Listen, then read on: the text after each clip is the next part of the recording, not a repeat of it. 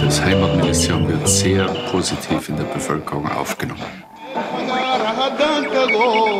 Äh, den Zuschnitt von Heimat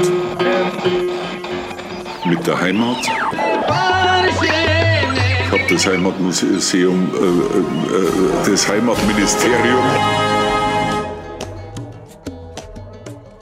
Die Thematik ist eine alte, da werden wir gleich nochmal drauf zurückkommen. Unser Podium ist gemischt.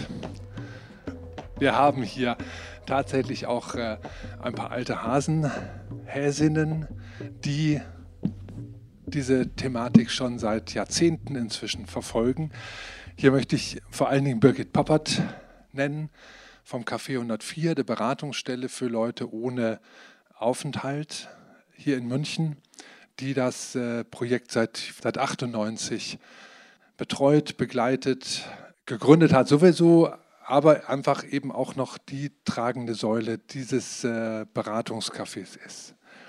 Der zweite ältere Herr oder der, der, der ältere Hase ist, ist hier zu meiner Linken Werner Schiffer, Professor für Kultur- und Sozialanthropologie an der Viadrina Uni in Frankfurt an der Oder.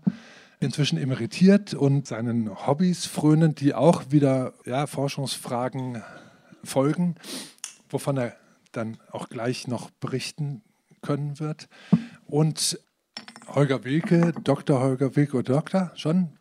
Ja, wunderbar, Dr. Holger Wilke, eben als jungen Hüpfer, der, der die letzten, im Gegensatz zu uns, wo ich mich einschließe, der die letzten Jahre damit verbracht hat, die Situation von Illegalisierten, ihr vielleicht auch Selbstverständnis, ihre, ihre Lage, die Möglichkeiten, da rauszukommen, untersucht hat, und ich glaube, mit dieser Konstellation werden wir eine ganz interessante Diskussion hinkriegen. Wir haben gedacht, wir reden hier erstmal, ich stelle erstmal so ein paar Fragen hier auf dem Podium und dann werden wir aber ähm, relativ bald auch ja, ähm, das in Richtung Ihrer Fragen öffnen, sodass Sie schon gleich mitgucken können, mit überlegen können, wo sind Sie nicht einverstanden, wo haben Sie Fragen, wo wollen Sie noch mehr wissen.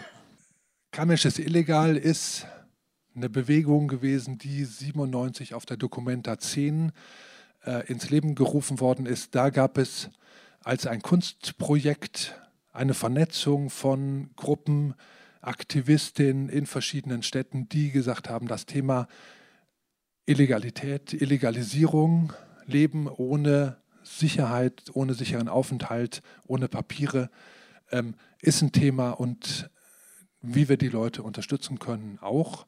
In der Folge gab es eine ganze Reihe von ähm, Gründungen, unter anderem eben Café 104, ähm, von Beratungseinrichtungen, aber eben auch, wie kann man es illegal, Kampagnen, die ähm, nicht nur auf die Leute ohne Papiere sich gerichtet haben, sondern eben zur Situation von Flüchtlingen, von Abschiebung, ähm, von verschiedensten miteinander zusammenhängenden Themen. Da vielleicht mal meine erste Frage an Birgit Poppert. Ähm, ist die Situation jetzt gravierend anders? Haben sich die Fragen geändert im Vergleich zu vor 30 Jahren? Also hundertprozentig geändert haben sie sich natürlich nicht, aber die Situation hat sich verändert, weil wir am Anfang einfach auch andere Nationalitäten hatten. Es kamen sehr viele aus Lateinamerika und aus Ex-Jugoslawien, äh, Nigeria, Irak. Was sich sehr geändert hat, ist vor allen Dingen seit 2015, dass wir auch sehr viel Untergetauchte und ähm, Asylbewerber haben und da vor allen Dingen eben Afghanen und das macht unsere Arbeit auch sehr schwierig, denn diese untergetauchten Afghanen sind häufig psychisch sehr krank, haben PTBS, ähm, sind suizidal, haben Verfolgungswahn, chronifizierte Schizophrenie und sonst etwas. Sind aber untergetaucht, dürfen nirgends hin und haben Angst, abgeschoben zu werden, würden sie auch. Das hat unsere Situation sehr verändert, denn jetzt müssen wir mit ganz anderen Menschen versuchen, zurechtzukommen und mussten da auch Fortbildung machen, um einfach das weitermachen zu können. Die üblichen Fragen bei, bei Illegalisierten sind eben Wohnungsfragen, die Angst als allererstes, wir haben sehr, sehr viele, die psychisch krank sind seit 98, sinnigerweise auch etliche mit Verfolgungswahn. Das ist die Wohnung, das ist das Geld, das ist die Arbeit und eben die Angst vor Aufdeckung. Das ist in München nochmal, in, in, Deutschland nochmal besonders schwierig, weil wir da den Paragraphen haben. Aber vielleicht willst du darauf noch gar nicht raus, ne? Nö. Sonst haben wir ja nichts mehr, was wir weiter erzählen können. Ähm, Holger, Wilke, wie, wie ist das aus der Berliner Perspektive? Ist das auch so, dass sich das geändert hat? Ähm, ist das auch so, dass Flüchtlinge eine Rolle spielen tatsächlich, wie jetzt Birgit Poppert gerade gesagt hat? Das ist ähm, so ein bisschen schwer zu beantworten, weil sozusagen meine Untersuchungen, ich habe die Interviews so bis 2015, 2016 geführt, quasi vorm langen Sommer der Migration mit Leuten, die schon da waren, auch schon länger da waren. Die kamen dann eben nicht aus Afghanistan, sondern vermehrt habe ich mit Leuten aus Südamerika und äh, Westafrika geredet und aus dem arabischen Raum.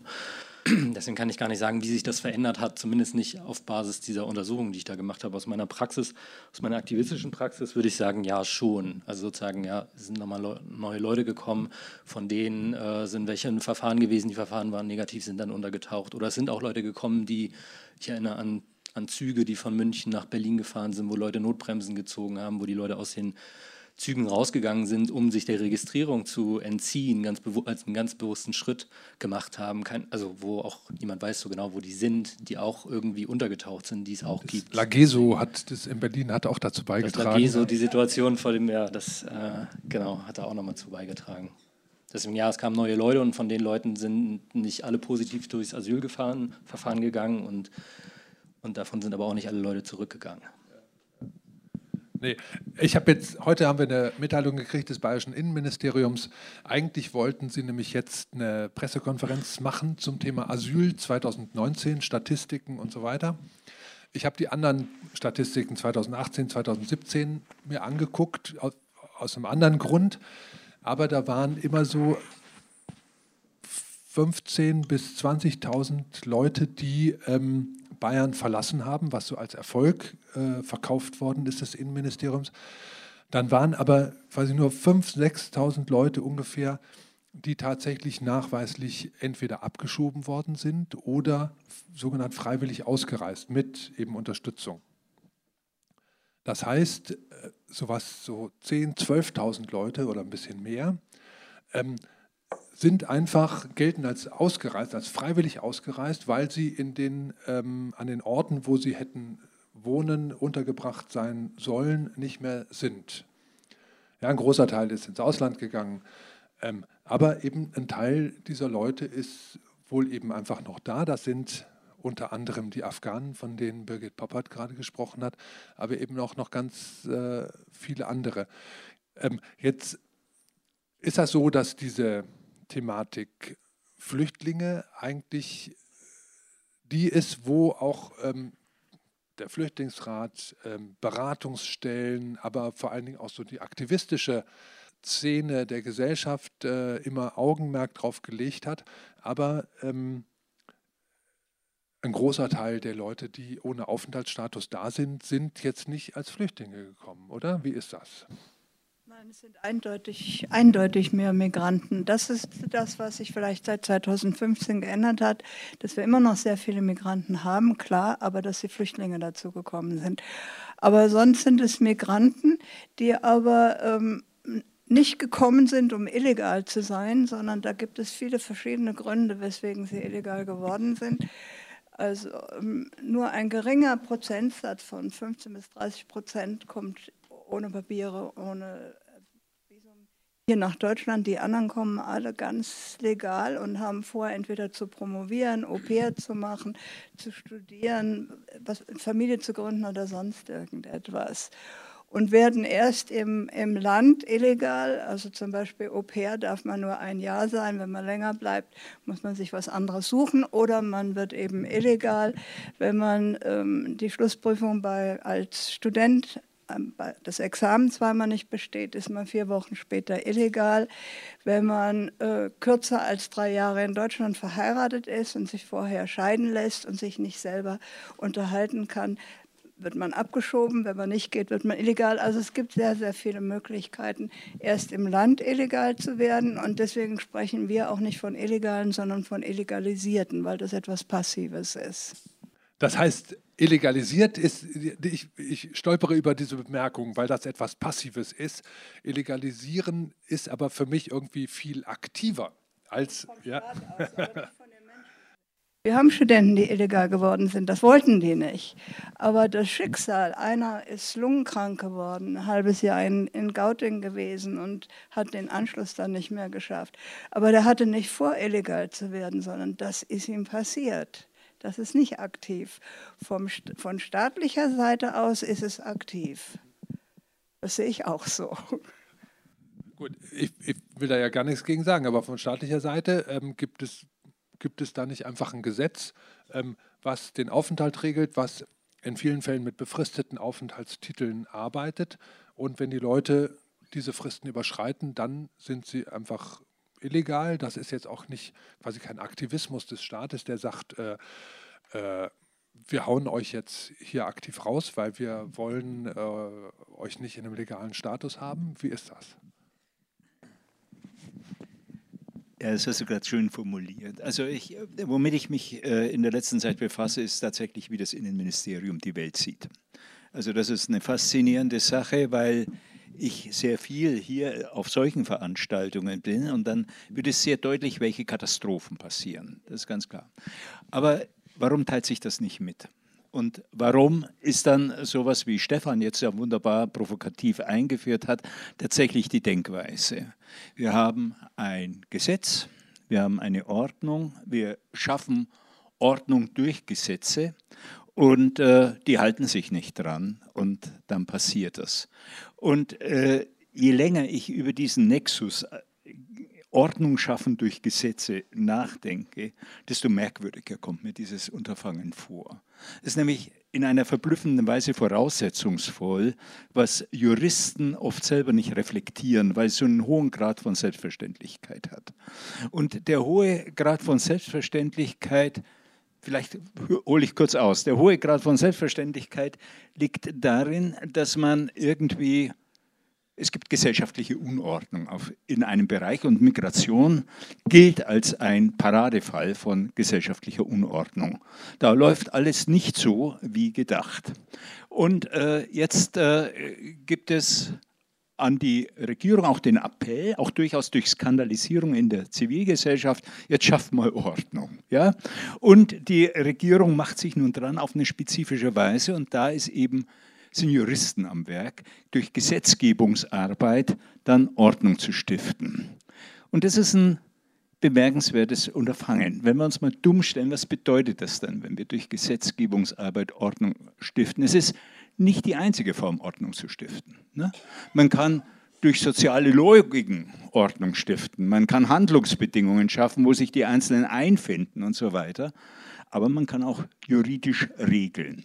Und juridisch regeln bedeutet sozusagen äh, eine normative Parallelwelt zu schaffen. Der Jurist, der mit einem Problem konfrontiert ist, äh, überlegt sich, oder das Team überlegt sich dann, äh, wo sind die Stellschrauben, wie wir das regeln können. Welche Anreize können wir schaffen? Also meinetwegen Rückkehrhelfen von 2000 Euro und dann gehen sie nach Afrika. Oder welche Sanktionen können wir schaffen, äh, wenn sie das nicht machen?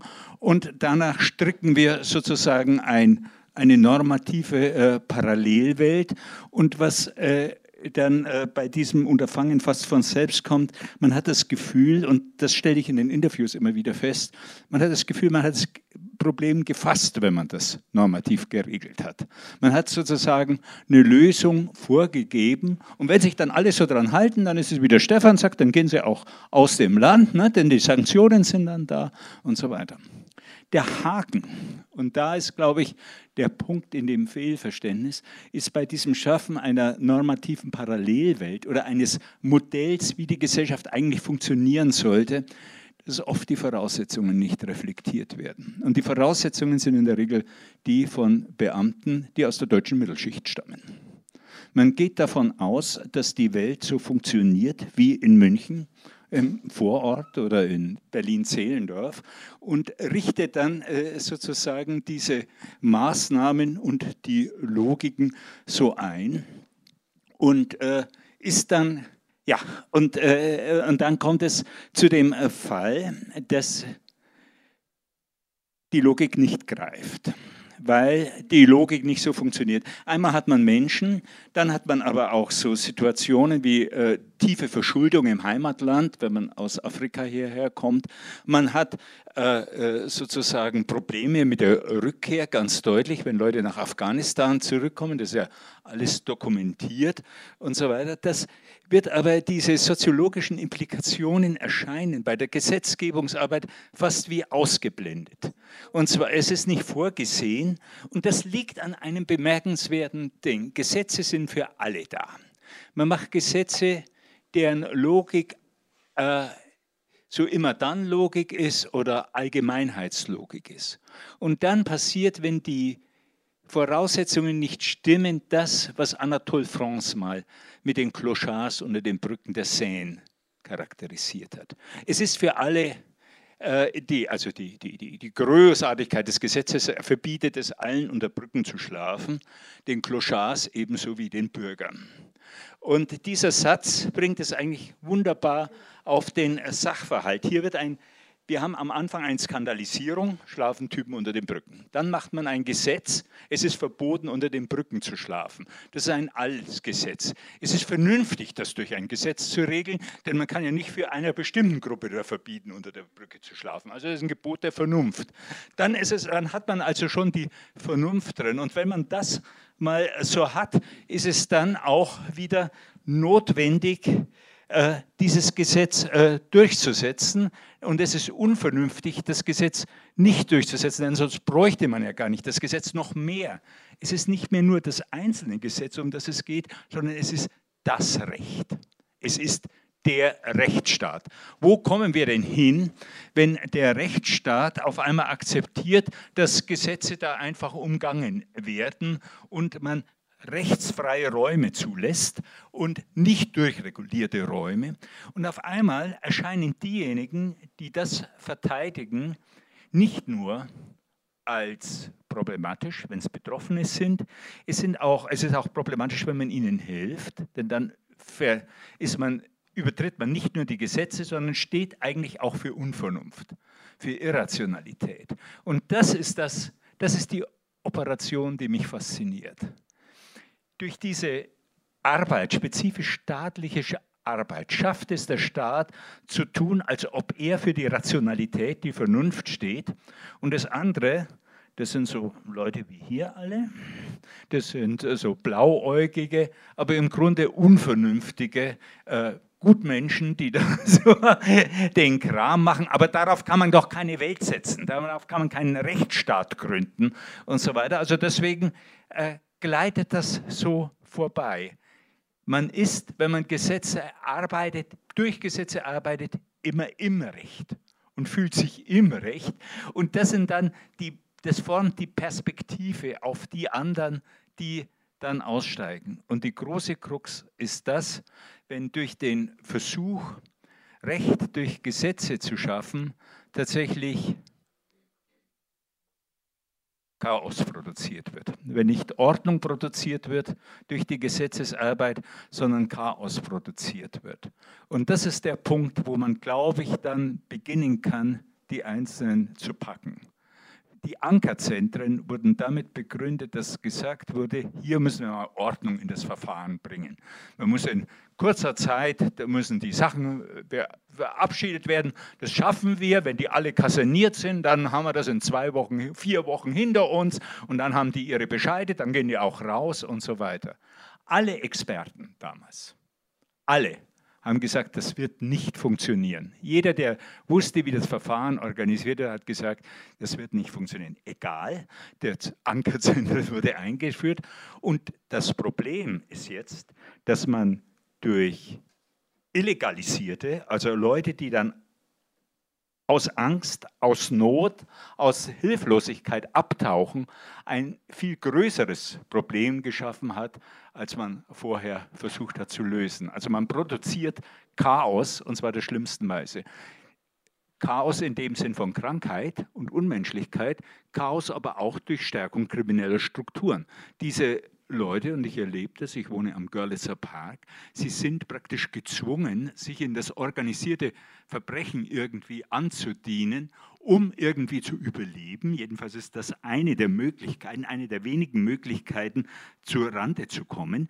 Und man stärkt durch diese Illegalisierung äh, organisiertes, Krimi, äh, organisiertes Verbrechen, man stärkt gesundheitliches Chaos, äh, durch mangelnde Versorgung und man verschafft eine neue Generation, die nicht ausgebildet ist. So, danke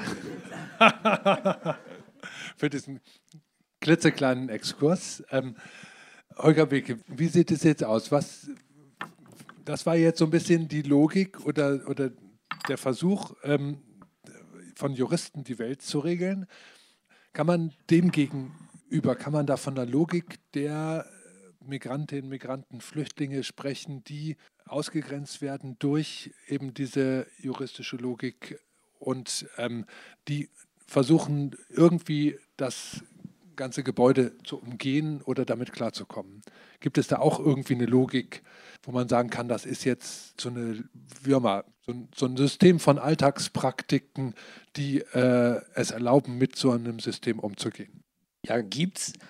Vielleicht aber zu der Frage davor nochmal, also, weil, also was ich so ein bisschen raushöre so, oder was ich da mitnehme, ist, dass Grenzen veränderbar sind und auch so eine Idee von einem Nationalstaat, die Idee von, okay, der illegale Grenzübertritt, Straftatbestand, illegale Aufenthalt, Straftatbestand, das ist ja so, das ist ja, das ist ja irgendwann mal erfunden worden oder so. Das ist ja nicht alt. Dass es Nationalstaaten gibt, dass es Ideen von nationalstaatlichen Grenzen gibt, dass es Visaregime gibt. All das sind Sachen, die sind noch überhaupt nicht alt und häufig sind staatliche Funktionen oder Staaten, die dann probieren halt zu regulieren und auf migrantische Bewegung oder migrantische Eigensinnigkeit oder Autonomien halt zu reagieren.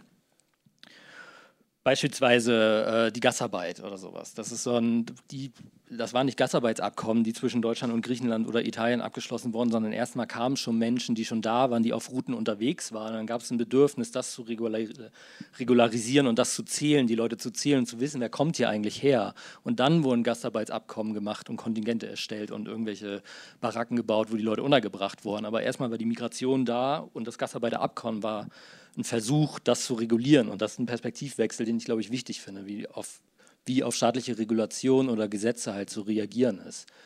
Und äh, ja, illegalisierte, also sie haben nicht keine Rechte, sie haben schon Rechte, aber sie sind von dem Großteil der, der Rechten, äh, die, die es gibt, die ich hätte mit dem deutschen Pass, ausgeschlossen. Und sie finden aber trotzdem äh, Wege, sozusagen sich äh, Zugang zu gesellschaftlicher Teilhabe zu erkämpfen, würde ich sagen, oder zu ja, zu nehmen auf eine gewisse Art und Weise. Durch Hilfsangebote, die es gibt oder Unterstützungsangebote, die es gibt zu medizinischer Grundversorgung, äh, aber auch auf andere Wege, vor allen Dingen durch ihre sozialen Netzwerke, die sie haben, sehr häufig, die schon vor Ort sind, die beispielsweise einen legalen Aufenthalt haben und eine Krankenkassenkarte teilen wo man dann aufpassen muss, dass sozusagen der Blinddarm nicht zweimal entfernt wird, aber eigentlich, wenn man mit ein bisschen das also sozusagen logisch nutzt, dann kann man einfach, es sind, nutzen Leute Versicherungssysteme anderer Personen, um sich Zugang zu medizinischer Versorgung zu, zu, zu nehmen, ohne dass sie rechtlich diesen Zugang hätten.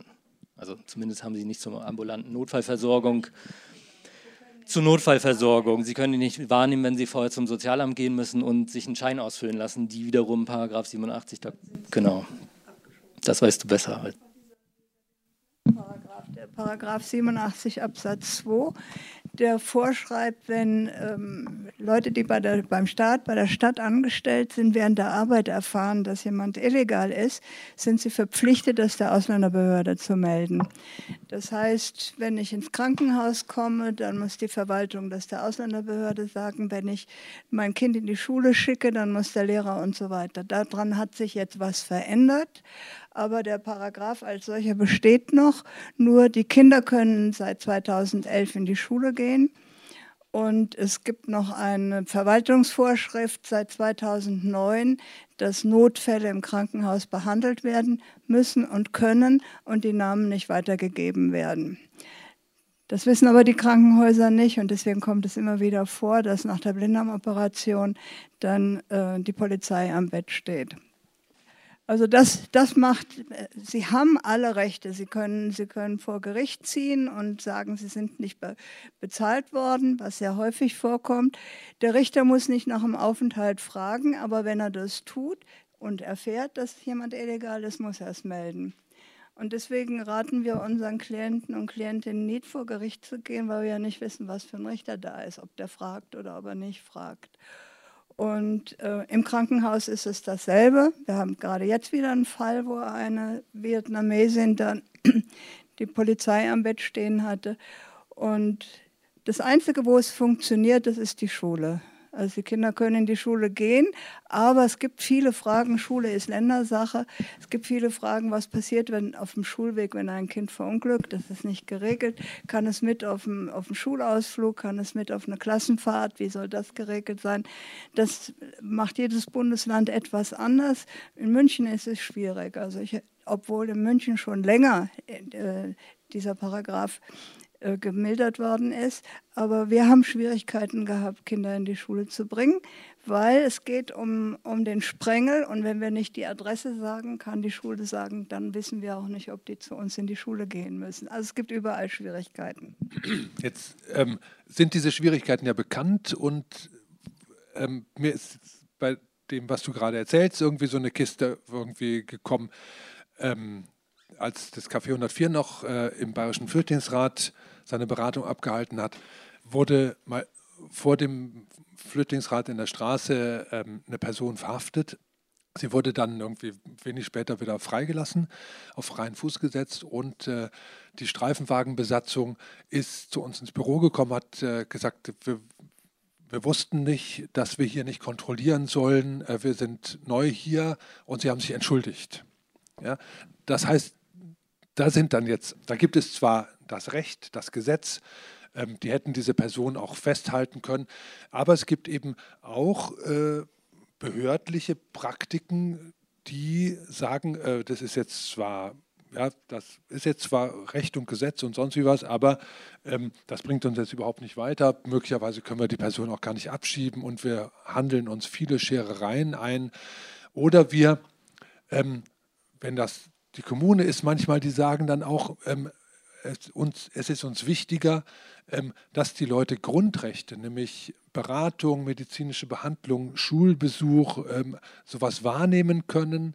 Ähm, und da drücken wir die Augen zu. Ist das jetzt? Ja, da ist ein ganz kleines bisschen anders, auch mit der Person, die festgenommen worden ist. Die Polizei die zu euch gehört, im Bayerischen Flüchtlingsrat, ist auf uns zugekommen und hat uns gebeten, wir sollen zu Ihnen kommen. Und Sie sagen, haben uns dann gesagt, Sie haben uns eine Weile lang, ein halbes Jahr beobachtet und es sei alles ruhig, es gebe keine Krawalle und so weiter. Wir, und Sie bieten uns an, dass Sie keine, ähm, keine in, der, in der Augsburger Straße keine Menschen festnehmen, dass Sie auch das Büro nicht durchsuchen und wenn Sie jemanden festnehmen, das war in dem einen Fall so, der einen Flyer vom Café 104 dabei hat, dann werden Sie uns benachrichtigen. Und so haben wir dann immer wieder Leute äh, frei bekommen, die ähm, das hat uns die Polizei angeboten, weil sie gesagt hat, es ist sinnvoll, wir holen die Leute von der Straße, bringen sie unter Umständen auch so weit, dass sie wieder arbeiten können, Steuern Versicherung zahlen. Und das ist eine sinnvolle Sache heimgehen, möglicherweise auch. In, das ist ja. allerdings etwas, was wir manchmal auch raten. Wenn, wenn wir keine Möglichkeit sehen, dass hier jemand bleiben kann, dann ermöglichen wir ihm mit Hilfe der Ausländerbehörde auch wieder ausreisen zu können. Aber diese, diese Logik ist dann irgendwie mit doppelten und dreifachen Boden, oder? Es ist mit doppelten und dreifachen Boden und es ist riskant. Solange Polizei ist in der Tat in der sehr oft viel pragmatischer, als man so denkt. Und tatsächlich ist Polizei eine relativ, also das erleben wir auch in Berlin, eine äh, pragmatische Institution. Und sie hat auch äh, Techniken im Laufe der Geschichte gelernt, mit sozusagen Illegalität irgendwie so umzugehen, dass es äh, also Drogenhandel ist also nicht immer reinzuklotzen, wenn es, wenn es jetzt so das Augenmerk so ist. Dennoch ist es natürlich immer das heikle Ding ist, wenn, wenn sozusagen vom Innenministerium versprochen wird, Ordnung durch Gesetze herzustellen und Gesetze verabschiedet werden, die einfach nicht passen, die der Lebenswelt nicht gerecht werden und auch dem Rechtsempfinden derer nicht entsprechen, die davon betroffen sind. Ja, man wollte die Bürger beruhigen. Also die, die Skandalisierung kommt von den Bürgern und hier gibt es sozusagen einen Teufelskreislauf.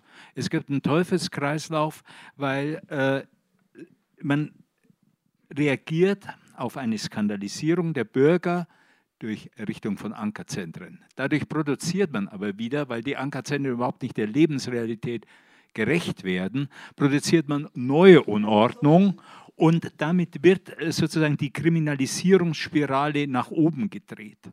Es, werden, es steigen Leute aus den Ankerzentren raus, gehen in die Illegalität und Leute, die ihnen helfen, werden ebenfalls äh, illegalisiert und kriminalisiert.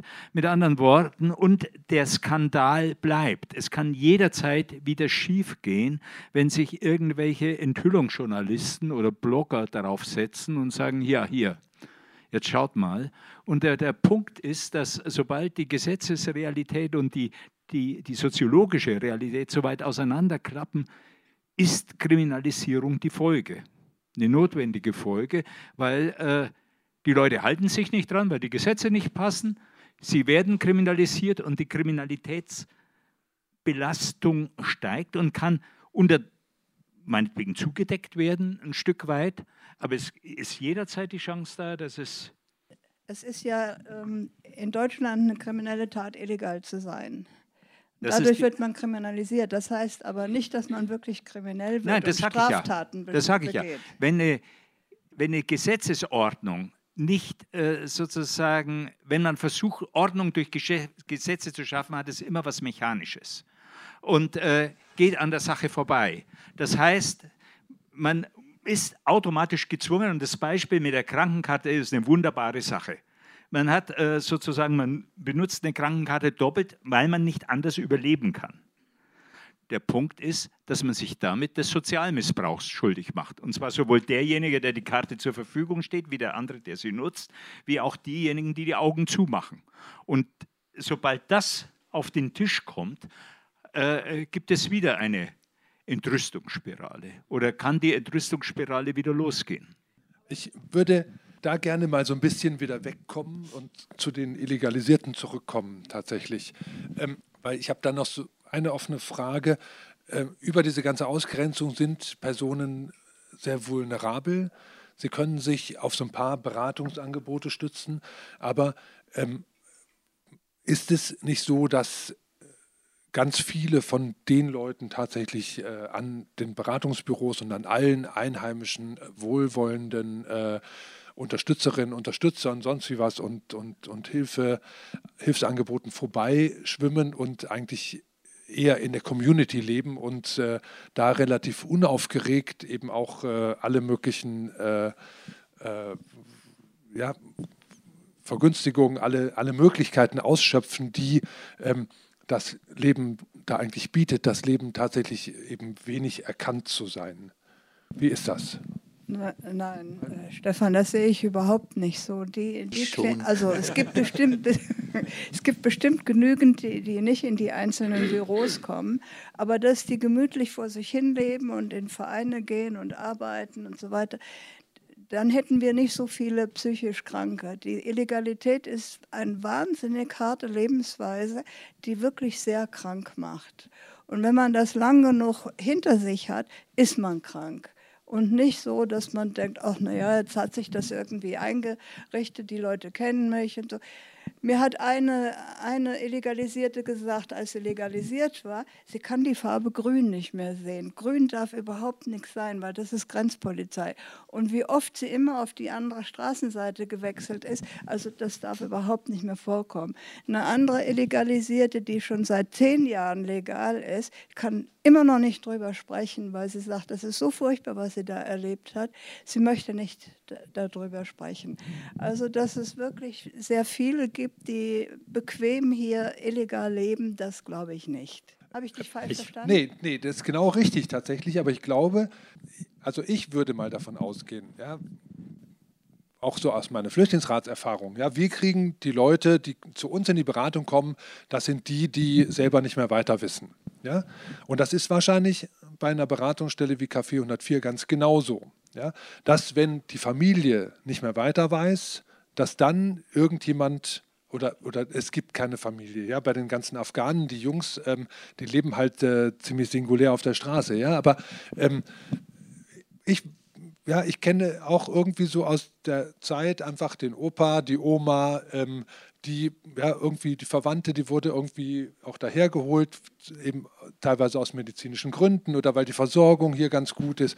Ähm, und die leben halt einfach so, ja, der Opa, den wir kennen da, der lebt eigentlich ganz gut, der lebt auch, der passt ein bisschen auf, aber er ist jetzt nicht irgendwie neurotisch oder sowas, ob seiner Illegalität. Holger, wie, wie schaut es aus? Ja, ich glaube, ich würde also ich zustimmen total. Das Leben in der Illegalität mit all den, äh, also mit der, mit der ständigen Angst vor einer Abschiebung, das habe ich auch sehr häufig gehört von Leuten, die mir das erzählt haben, wie sie bestimmte äh, Orte meiden, wie, der, wie das Cottbusser Tor, ein zentraler Ort in Berlin-Kreuzberg, gemieden wird, weil da Polizei, ich hatte jetzt nicht so viel Vertrauen in den Staat, wie ihr vielleicht gerade habt oder Erfahrungen gemacht auch nicht, die da verdachtsunabhängige Kontrollen durchführen, weshalb äh, die Personen, mit denen ich gesprochen habe, diesen Ort meiden, weil sie halt sozusagen da geracial profiled werden und halt eher in die Kontrolle laufen können. Und da passt, also da wird eine unsichtbare Grenze gezogen, mitten durch die Stadt, die für mich als weiße Person mit einem, mit äh, deutschen Pass sozusagen keine Gültigkeit hat, aber für Le Leute halt schon. Und, eben, und genau so, so, eine Situation, sowas macht halt Druck und sowas ist, ein, ist kein geiles Leben oder so. Und trotzdem würde ich sagen, macht das nicht per se nur krank. Ich habe auch mit Personen geredet, die sagen, ey, ich bin 15 Jahren, habe ich eine Illegalität gelebt, ich rede hier nicht mehr leise. Das leise Reden als eine Strategie des sich Anpassens, ich trenne den Müll, weil äh, wenn ich den Müll nicht trenne, wer ist es? Naja, wahrscheinlich die Person da oben und deswegen trenne ich den Müll. Und dieses leise sein der U-Bahn nicht auffallen, nicht nur eine Fahrkartenkontrolle zu, genau. Und die sagt halt in dem Moment so, ich ich habe da keinen Bock mehr drauf, leise zu reden. Ich bin hier, ich wohne hier, ich bin, ich bin Berlinerin seit 15 Jahren äh, und wenn sie mich kriegen, kriegen sie mich, dann komme ich wieder. Und das ist eine andere, eine andere, ich würde sagen, eine andere Perspektive, die, die es auch gibt. Aber keine Frage, es ist, ich will nicht sagen, dass sozusagen es ist so eindeutig. Das war jetzt vielleicht auch ein bisschen lässig, ja, zu sagen, irgendwie, das ist doch alles easy oder so. Ne? Aber ähm, ja, aber ich möchte aber auch irgendwie. Und vielleicht zu der anderen Frage nochmal. Äh, diesen Punkt ein bisschen entgegendingsen. Ja, ich weiß nicht, wie viele Hunderte oder Tausend Leute, sonst wie was hier in München ähm, ohne legalen Aufenthalt leben. Ja? Um die 20.000 sagst du. Um wie viel kommen bei euch jede Woche in die Beratung? Fünf. Acht. Ja. Das heißt, der Großteil braucht diese Beratung nicht, kommt irgendwie klar. Würde, würde ich, ich mal so sagen, ja? Lässig. Ich würde auch sagen, ein Teil der Leute, mit denen ich gesprochen habe, in Berlin sind 50 bis 100, also diese Zahlen sind auch mal verwirrend irgendwie, weil häufig basieren die auf polizeilichen Kriminalitätsstatistiken. Man kann es nicht, also wie wenn man Illegalisierte, die per se sozusagen auf keiner Liste auftauchen, halt zählen, das ist eine Grundschwierigkeit. Deswegen sind diese Zahlen immer so ein bisschen schwierig.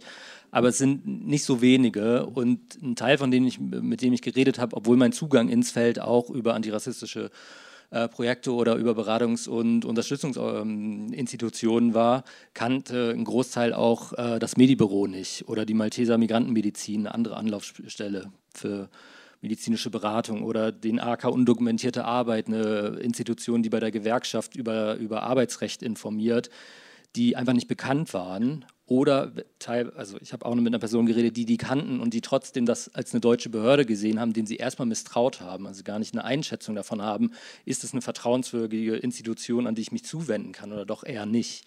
Deswegen würde ich sagen, ja, es gibt sehr viele Vielleicht bräuchten sie die Beratungsangebote oder auch die Informationen, die gegeben werden oder die, die, die Hilfsleistungen oder das Weiterleiten von, was weiß ich, Ärztinnen, die nach der Sprechstunde äh, noch, noch weiter behandeln oder so, aber sie trauen der Institution vielleicht auch gar nicht. Das gibt es auf jeden Fall auch.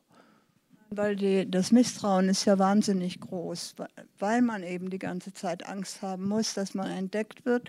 Und die Denunziation geht auch unter Freunden, unter Ehepartnern und unter Verwandten. Das haben wir schon oft erlebt. Also Illegalisierte müssen wirklich wahnsinnig vorsichtig sein. Sie haben selber sich Regeln aufgestellt, so ungefähr zehn, wenn man ans Telefon, wenn das Telefon klingelt, erstmal nicht annehmen, wenn es an der Tür klingelt, erstmal gucken, wer da ist, nicht aufmachen, bei Rot nicht über die Straße gehen, keinen Streit anfangen und so weiter. Um, und das sind wirklich fantastische Staatsbürger. Die machen nichts falsch, um nicht aufzufallen. Aber auch das ist furchtbar anstrengend. Ich glaube, du, das ist vollkommen richtig. Natürlich kriegen wir nicht alle. Das, das, ist ganz klar. Gott das ist auch Dank. gut so. Denn 20.000 Leute würden uns ein bisschen überfordern. Ja, es dürfte ja auch so sein, solange man jung, gesund ist, vielleicht männlich, ja. dass man da äh, relativ unkompliziert in dieser Gesellschaft sich auch bewegen kann und äh, Ecken findet und Nischen findet, wo man sich selber organisieren kann. Es darf bloß nichts passieren. Und das Kind, das Sie vorhin erwähnt haben, das auf dem Schulweg einen Unfall hat, ist so etwas. Also solange der Schulalltag normal geht, ja, toi, toi, toi. Aber diese, diese kein Unfall, kein keine Krankheit passieren. oder sowas. Aber es ist auch so, dass, dass ähm, viele Deutsche eine starke kriminelle Energie entwickeln, wenn sie mit Illegalisierten zu tun haben. Also die, die Wohnungen sind irrsinnig teuer, die, die Zimmer, die sie bezahlen müssen, sind irrsinnig teuer. Bei der Arbeit werden sie wahnsinnig schlecht bezahlt, vor allen Dingen auf dem Bau. Keine Sicherheitsmaßnahmen werden eingestellt. Und dann haben sie einen Unfall, können aber nicht ins Krankenhaus, weil sie keine Krankenversicherung haben. Und teilweise hatten wir Leute, die auf dem Bau gearbeitet haben, für 3,50 Euro. Oder es wird dann am Ende vom Tag überhaupt nicht bezahlt. Dann heißt, geh doch zur Polizei, ist doch okay. Wenn dir was nicht passt, kannst du immer zur Polizei gehen. Genau, das war eben mein Punkt mit dem Chaos. Ja. Wenn die gesetzliche äh, Regulierung so sitzt, da eine zunehmende Zahl illegalisiert wird, was wird dann aufgebaut? Es wird sozusagen auf Seiten der Mehrheitsgesellschaft Strukturen geschaffen, die das ermöglichen. Und diese Strukturen sind eine Katastrophe für die Gesellschaft. Es sind diese Strukturen, nicht die Gesetzesübertretungen an sich. Aber ist es nicht, ich weiß nicht, ich habe immer so ein bisschen das Gefühl, ich kenne auch das von den, von den bosnischen Flüchtlingen, dass halt die Community da sehr viel wichtiger war als alle Hilfsangebote der Einheimischen, der Stadtgesellschaft, äh, der ganzen linken Gruppen, die gesagt haben, wir sind solidarisch und so weiter. Das war alles so ein bisschen quasi, ja, so, so quasi so kleine Anlaufpunkte, aber im Großen und Ganzen hat die Community ähm, das getragen, dass äh, Leute eben nicht zurück sind, auch wenn sie keinen Aufenthalt mehr hatten oder neu gekommen sind. Wie, wie ist eure, Ihre Erfahrung da? Deswegen müssen sie sehr, sehr oft umziehen. Dann sagt der Onkel, du, jetzt eine Woche warst du hier, ich mache mich strafbar, kannst bitte weitergehen. Und dann geht man wieder woanders hin und hat ganz, ganz arg viele Unterkünfte. Und jedes Mal wird gesagt, also, mh, hm, geh mal wieder, bitte. Das, das, strafbar ist das eine, aber das ist natürlich auch eine Belastung, ja, wenn dann, sagen wir mal, äh, jetzt noch in dann vielleicht tatsächlich engen Wohnungen dann noch irgendwie ein, zwei andere Leute wohnen, oder?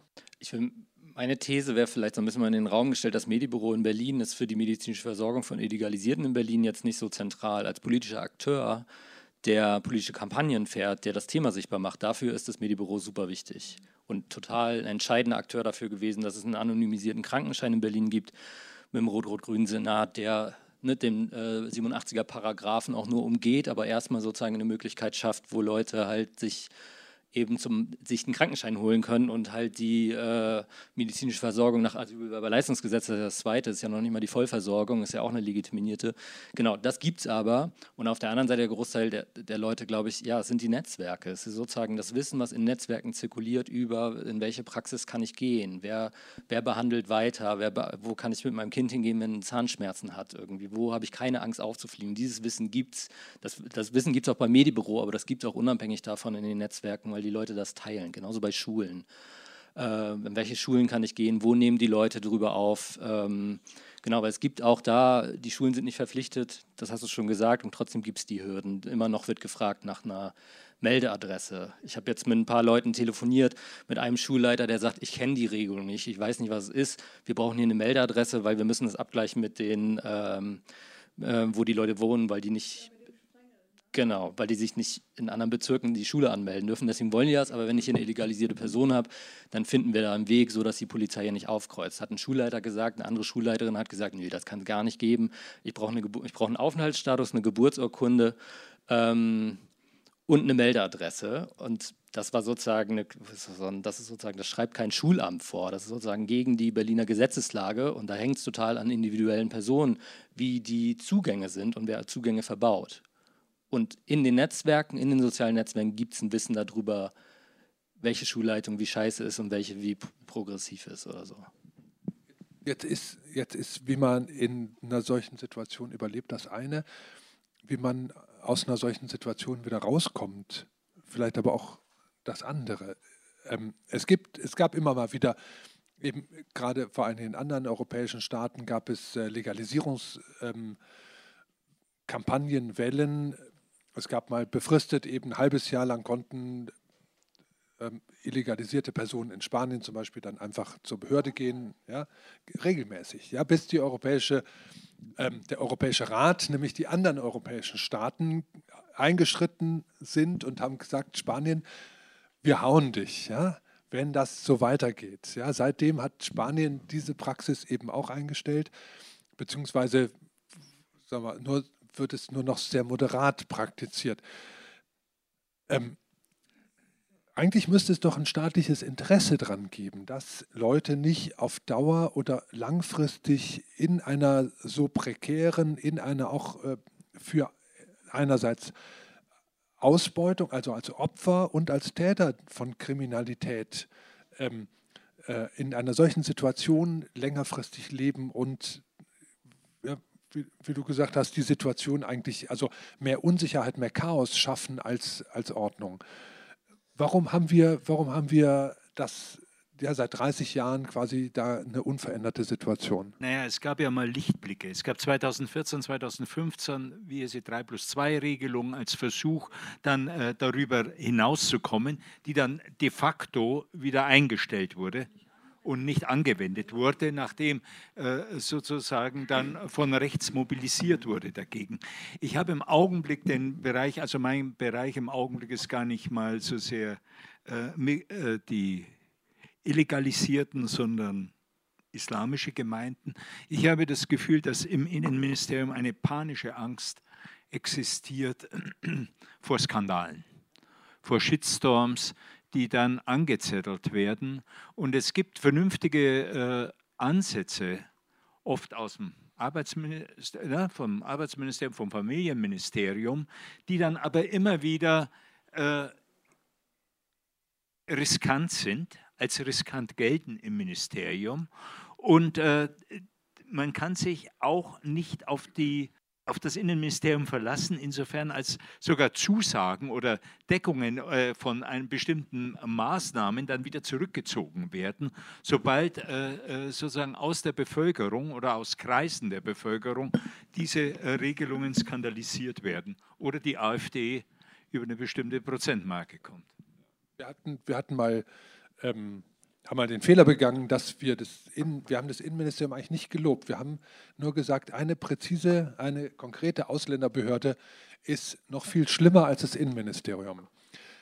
Daraufhin hat dann der Leiter der Abteilung Ausländer- und Asylrecht bei uns angerufen, bei uns im Büro.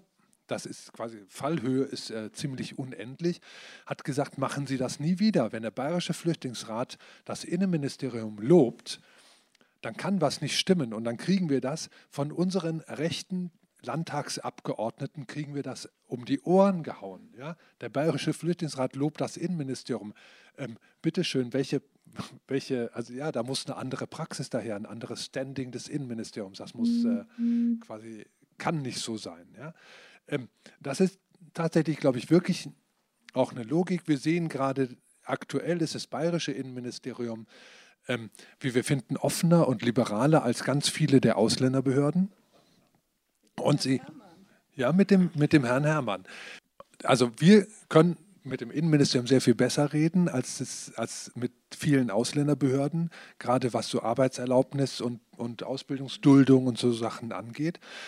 Ähm, ja, da geht in manchen Ausländerbehörden geht da gar nichts. Im Innenministerium kriegen wir immer noch äh, ähm, Regelungen hin. Ja? Und wir schaffen es auch jeden, bei jedem Flug, jedem dieser monatlichen Abschiebeflüge nach Afghanistan, äh, es ist total irre, aber der Innenminister begnadigt immer ein, zwei, drei. Beim letzten Mal waren es fünf Leute aus Bayern, die nicht geflogen sind. Fünf von 18 oder so. Aber noch ja? genügend, die fliegen. Anyway, ja. Aber das ist natürlich auch ein Grund. Wir haben eine gesellschaftliche Stimmung. Die, die, die Regierung muss einfach eben auch sich ausrichten an dem, was quasi die Partei, die sie, äh, aus der sie kommt, ähm, eben will und was, äh, äh, ja, was bei den nächsten Wahlen dann eben daherkommt. Ja. Wir haben aber dann genau die gegenteilige Erfahrung mit dem Innenministerium. Wenn der Herr Herrmann sagt, Atteste sind Erfindungen irgendwelcher psychischer Erkrankungen, werden nicht anerkannt und die, die äh, Duldungen, die in der Ausländerbehörde ausgestellt werden, wieder annullieren und die Leute dann zu sich holen. Und mit der Ausländerbehörde kommen wir wesentlich besser zurecht. Ja, das ist jetzt auch die Münchner Ausländerbehörde. Ja, ich möchte ja du da, hast von ja. mehreren gesprochen, ja. Deckendorf, ja. Ja, okay. es, gibt, es gibt hier ganz, ja, in Bayern gibt es ganz viel. Aber vielleicht, ich habe das schon angekündigt, ähm, Sie müssen nur irgendwie winken oder sowas, weil ich Sie auch nicht so besonders gut sehe. Sie können aber sich gerne einmischen mit Fragen oder Kommentierungen, ja. Hallo, vielen Dank für diese spannende Diskussion. Und ich habe eine Frage. Gibt es äh, bei diesen äh, illegalisierten Migranten irgendwelche Gelegenheit, innerhalb Deutschland wieder legalisiert zu werden, ohne abgeschoben oder abgereist zu werden? Die Möglichkeit gibt es schon. Es ist bei uns in der Beratung ist es sehr schwierig. Aber wenn wir in der Beratung so weit kommen, dass vielleicht eine Duldung dann ausgestellt worden ist, kann es ja auch sein, dass sich das Leben von diesen Menschen verändert und lernt jemand kennen, kann heiraten. Aus der Duldung raus kann man heiraten und dann äh, kann es sein, dass er legal wird.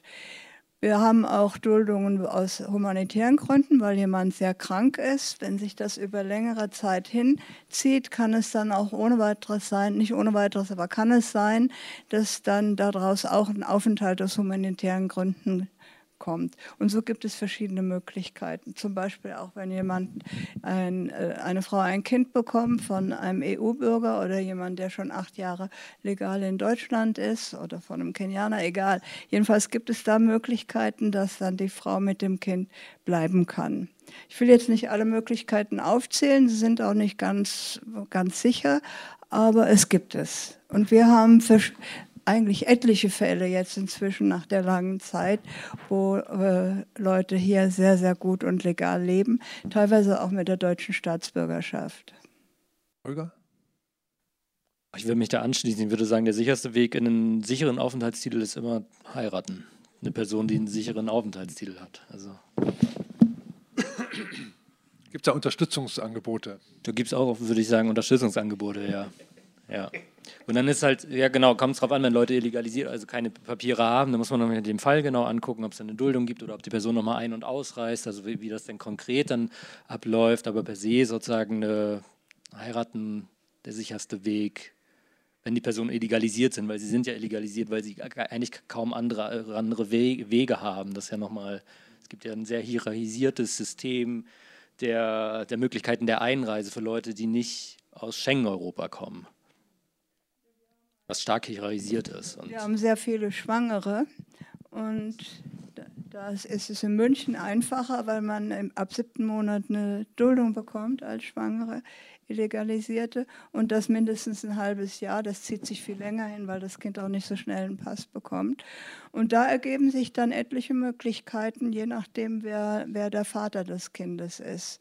Da haben wir zum Beispiel eine Erfolgsquote von etwa 90 bis 95 Prozent. Ich habe auch mit zwei Personen, die ein Kind in der Illegalität haben, gesprochen, die aber das, äh, das, also diese Duldungschance, die sie haben, nicht genutzt haben. Aber da war sozusagen die Papiere des, äh, des, der zeugenden Person auch nicht sicher. Deswegen war, dann war die Gefahr, dann nach der Duldung dann abgeschoben zu werden, sobald äh, genau, ich glaube aus den sechs Stunden Das geht rein praktisch nicht, denn dann, wenn, wenn, die, wenn da ein Kind ist, das kriegt nicht so schnell einen Pass. Denn Lateinamerika braucht ungefähr ein Jahr, bis ein Pass ausgestellt wird für das Kind. Aber es gibt so viele Möglichkeiten, also jetzt wirklich relativ viele, äh, wann, wann der Vater des Kindes, ähm, wenn er zum Beispiel acht Jahre legal in Deutschland ist, dann kann das Kind deutsch werden. Manche Länder nehmen ihre, ihre Leute nicht zurück, wenn, wenn das Kind kein männliches Kind ist, dann darf man nicht kommen und so. Das sind Kuba, da, wenn man, anderth, wenn man elfeinhalb Monate sich nicht gemeldet hat, dann kann man auch nicht wieder zurückkommen. Das sind lauter Sachen, die wir halt gut ausnutzen. Nein, das wäre wichtig. Es wäre aber auch tatsächlich wichtig, das Gesamtpaket anzuschauen. Duldung ist genauso ein problematischer oder nicht ganz so problematisch wie die Illegalisierung. Aber wir müssen zu einem Denken kommen, dass wir diese Probleme proaktiv und zwar zum Nutzen der Gesellschaft als Ganze angehen. Und äh, dass die Gesellschaft, also es ist tatsächlich so, dass das Denken über Migration äh, von diesem die essen uns die Butter vom Brot weg, äh, wegkommen muss, hin zu einem Denken, äh, das die, die Chancen gibt. Ja, es, ist so unglaublich, dass 2014, 15 das gedacht und formuliert werden konnte von großen Versammlungen, an denen ich da war, wo Politiker aller Provenienz da waren, dass, dass das so wahnsinnig wieder weg ist. Diese, diese Chancen, die da vor fünf Jahren äh, sich aufzutun schienen. Die jetzige Politik ist eine Katastrophe eigentlich. Also wir gehen eigentlich nicht vorwärts, sondern ja, ein bisschen so ein Eiertanz, aber Tendenz rückwärts. Das ist jetzt ein schlechtes Schlusswort, ja, aber ich würde das auch tatsächlich, ich würde das wir beobachten, wir Alten, wir beobachten das ja schon seit 30 Jahren ja, und sehen, dass äh, in den 90er Jahren kamen Flüchtlinge und das Asylrecht und das Aufenthaltsrecht wurde verschärft ohne Ende. Ja. Ähm, dann wurde es wieder, kamen wieder weniger Leute bis äh, 2009, glaube ich, war mit 20.000 Leuten, 20.000 Asylanträgen, ähm, glaube ich, die Talsohle erreicht. Dann ging es wieder aufwärts. Aber es ging trotzdem progressiv weiter bis ungefähr 2014 oder noch 2015, wo quasi progressive, bleiberechtsorientierte Gesetze und Regelungen erlassen worden sind. Und dann waren es wieder zu viel Flüchtlinge, dann kam jetzt die Verschärfungskeule und jetzt arbeiten wir wieder 15 Jahre dran, diese Verschärfungen langsam wieder abzubauen. Ja, so würde ich das eher sehen und nicht einfach nur so, es, das ist zu deprimierend, ja, wenn wir sagen, ja, das äh, es ist alles jetzt viel schlimmer geworden oder sowas. Ich habe das freundliche Innenministerium eben schon erwähnt. Ja, wir müssen dran arbeiten. Ja. Charmoffensive dieses Podiums hier, da kann kein Innenministerium widerstehen, oder? Ich möchte euch sehr herzlich danken. Ja. Er besonders nicht. Stefan glaubt. Vielen, vielen Dank euch hier auf dem Podium, Ihnen und euch äh, im Publikum. Ich fand es eine interessante Diskussion. Tragen Sie diese Ideen gerne auch weiter. Es gibt äh, hier ein Solicity-Bündnis zum Beispiel, die an verschiedensten dieser Ideen basteln und diskutieren und auch mit der Stadt im Gespräch sind zu so verschiedenen dieser Aspekte. Ähm, wenn Sie aktiv werden wollen, es gibt mannigfaltige Möglichkeiten. Erstmal aber noch einen schönen Abend. Ja? Kommen Sie gut nach Hause. Tschüss.